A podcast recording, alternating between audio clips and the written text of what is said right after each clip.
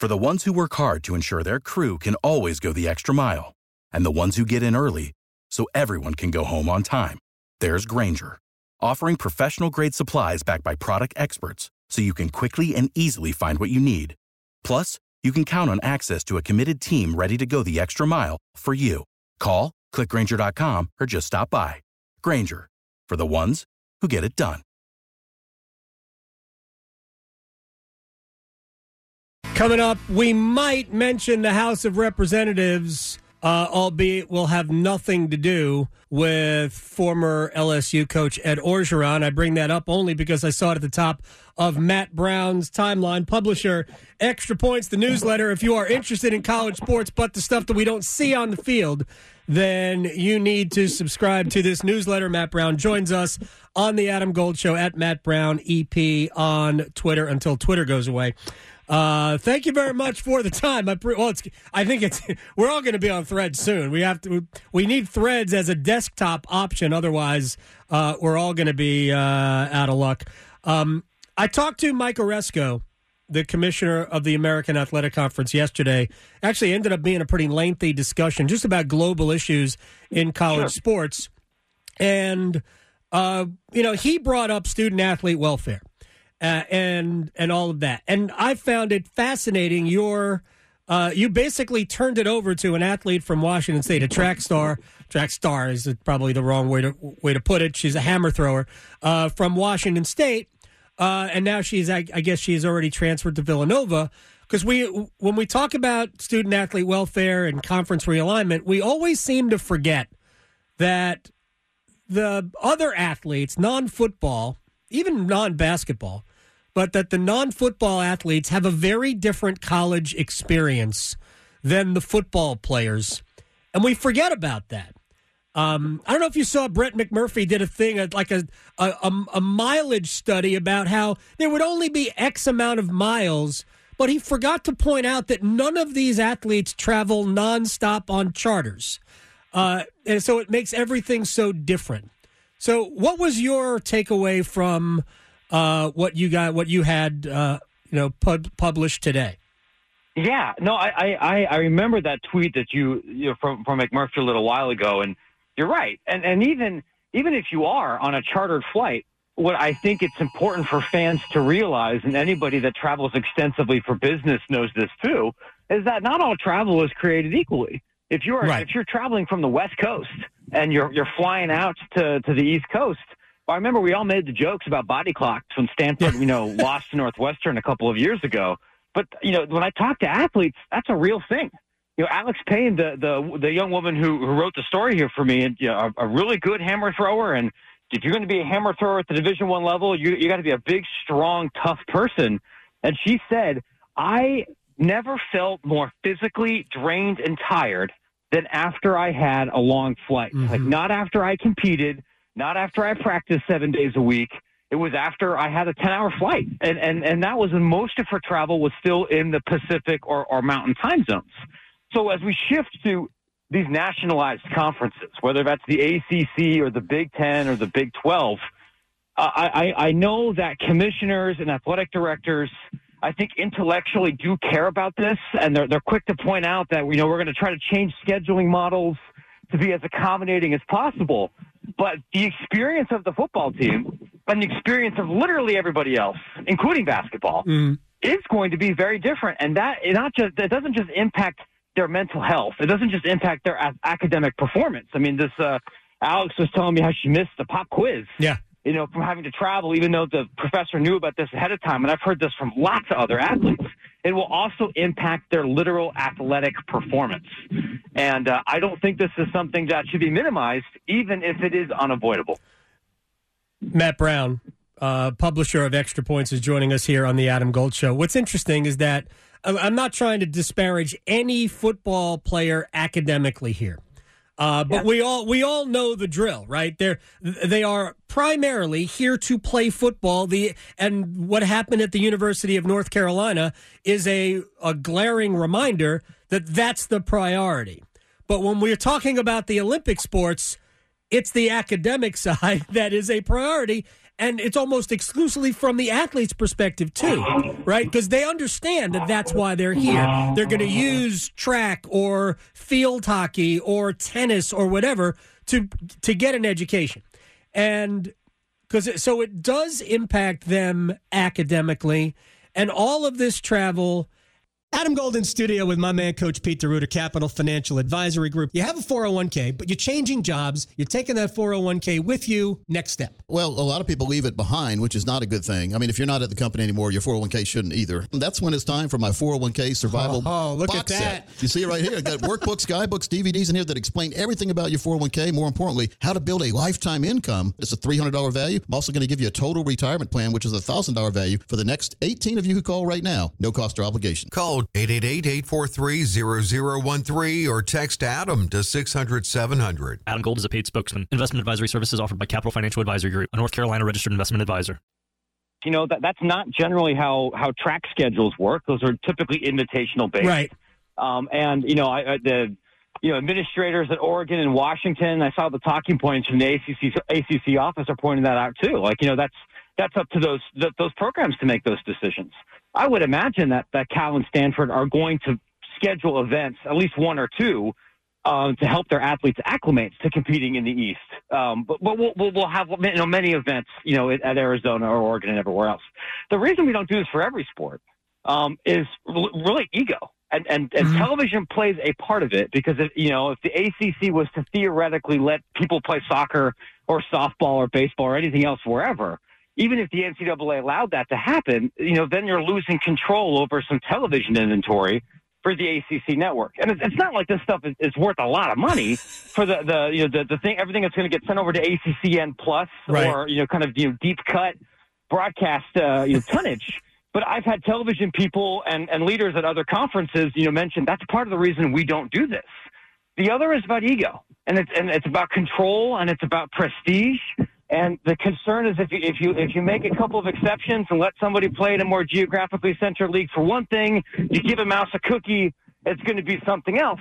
Even though you and me and and you know probably Jim Phillips and, and probably a lot of other people look at this and recognize, yeah, it would be better for for the athlete experience and for the fans if most of these games weren't played cross country and they're going to try to you know alleviate those concerns they best they can with the ACC schedule and you know go with God we'll see what that looks like but but there the it's, it's it's one of those there's there's so many there's a handful of ideas in college athletics where if you get an administrator at the hotel bar after NACDA mm-hmm. or if you get a commissioner with their phone and you promise to have your phone turned off there's a couple of ideas that most people are going to agree, yeah, those are really good ideas, but they won't happen.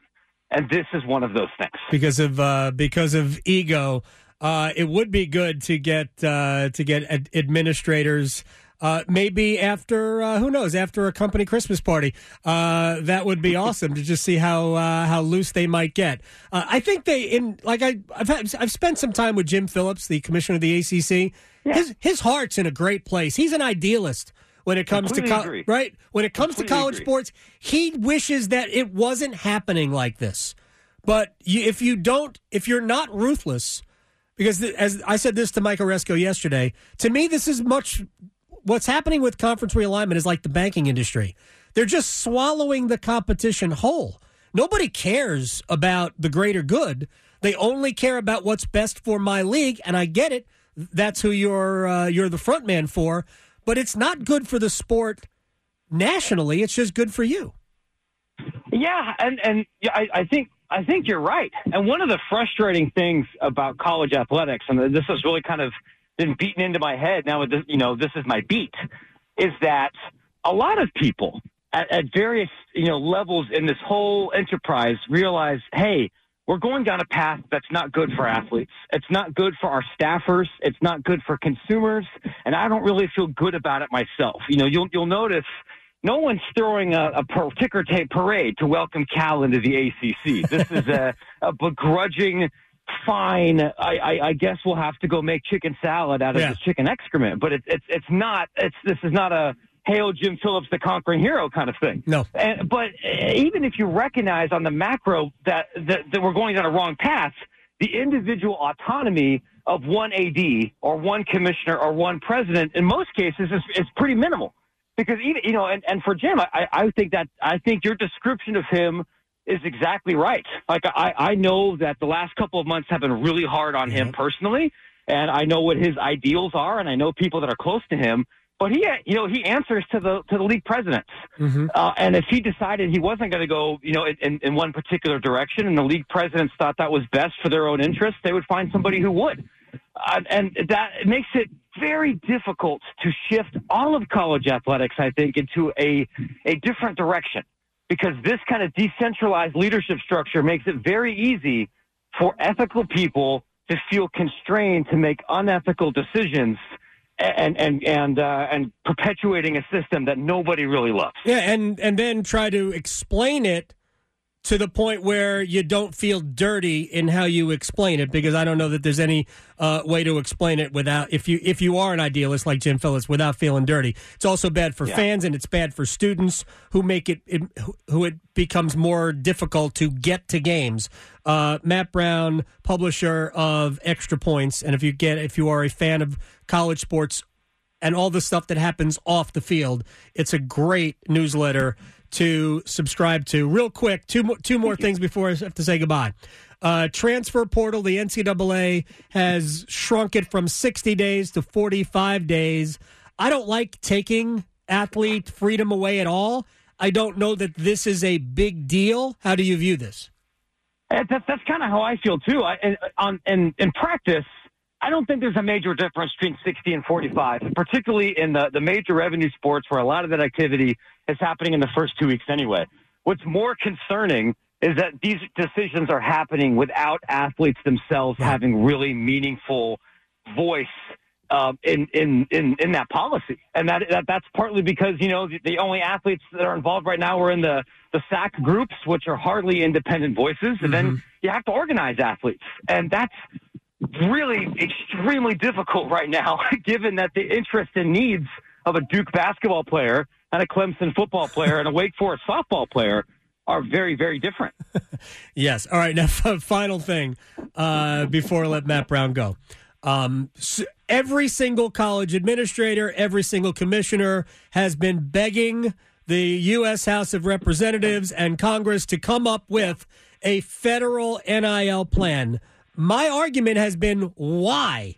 We don't need any plan. Just let the market work. The market will work. Any plan is going to contain restrictions, except, of course, the ones that have been pushed forth that they don't want, uh, that don't contain, that have more restrictions on the schools than the players. Um, do we need any federal legislation to govern NIL? You know, I am going to differ from many of my reformy brethren here. I actually think there there could be a, a positive role for the federal government, and and the the biggest thing right now would be in regulating sports agents and sports financial advisors. Okay. Because for, if you if you want to be an agent to represent a professional athlete in the NFL or the NBA, you have to be certified by that union. You generally have to have a law degree Right. or equivalent experience, and someone has to certify you're not some predatory Yahoo. But if you want to be a college agent, all you got to do is change your Twitter bio and say you're a college agent. You know, I've, I've talked to people who are say they're agents and they're undergrads, um, that they're uncles, that they're the kind of people that we would kind of pejoratively refer to as runners, and and putting athletes into predatory contracts. I mean, just look at what happened with the Michigan State NIL collective last week that just decided, it, surprise, we're canceling all your contracts, and we're allowed to do that because that's that's in the form. The federal government already has the purview to go after a lot of those guys, and they're just not doing it. Um, they're not enforcing the rules that are on the books. I could see some level of actually useful consumer protections, and I am sympathetic to the frustrations that we have 27 different state laws, um, eh, which can make nationwide recruiting and roster management really difficult. But what, what the NCAA is really, legitimately, really asking for here has far less to do with NIL than it does about making sure that athletes are not defined as employees Right. that was the biggest part of their of their uh, their federal legislative push here because they know that the court system is going to do that in the next two years. Yep. Whether that comes from the NLRB, or whether that comes from Johnson v NCAA or House v NCAA, and and then all this NIL stuff's moot because we're we're going to get rid of the collective system anyway if we move to a direct employment model. Matt Brown, uh, at Matt Brown EP. Extra points. Go check it out. Uh, you will thank me later. You'll thank Matt. I appreciate your time, sir. We'll do it again. Of course, my pleasure. Thanks for having me on today. You got it. Matt Brown. Uh, Extra Points is the newsletter. There's a lot of things going on behind the scenes. I think if you're a college fan, you would like to know uh, a lot about. A lot of interesting stuff as well in the newsletter. For the ones who work hard to ensure their crew can always go the extra mile, and the ones who get in early so everyone can go home on time, there's Grainger, offering professional grade supplies backed by product experts so you can quickly and easily find what you need. Plus, you can count on access to a committed team ready to go the extra mile for you. Call, clickgrainger.com, or just stop by. Grainger, for the ones who get it done.